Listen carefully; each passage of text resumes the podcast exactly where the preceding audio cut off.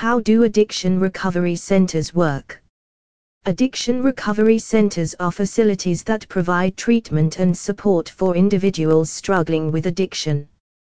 These centers offer a variety of services and programs that are designed to help patients overcome addiction and achieve lasting sobriety.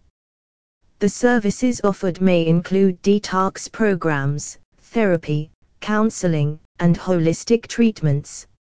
Addiction recovery centers typically start with an assessment to determine the patient's needs and develop a customized treatment plan.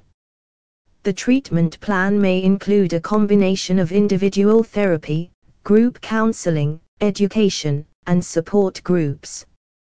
The goal is to help patients overcome addiction, manage their symptoms, and develop the skills and tools necessary for long-term recovery. For more information visit website through hash addiction recovery center Glendoraka.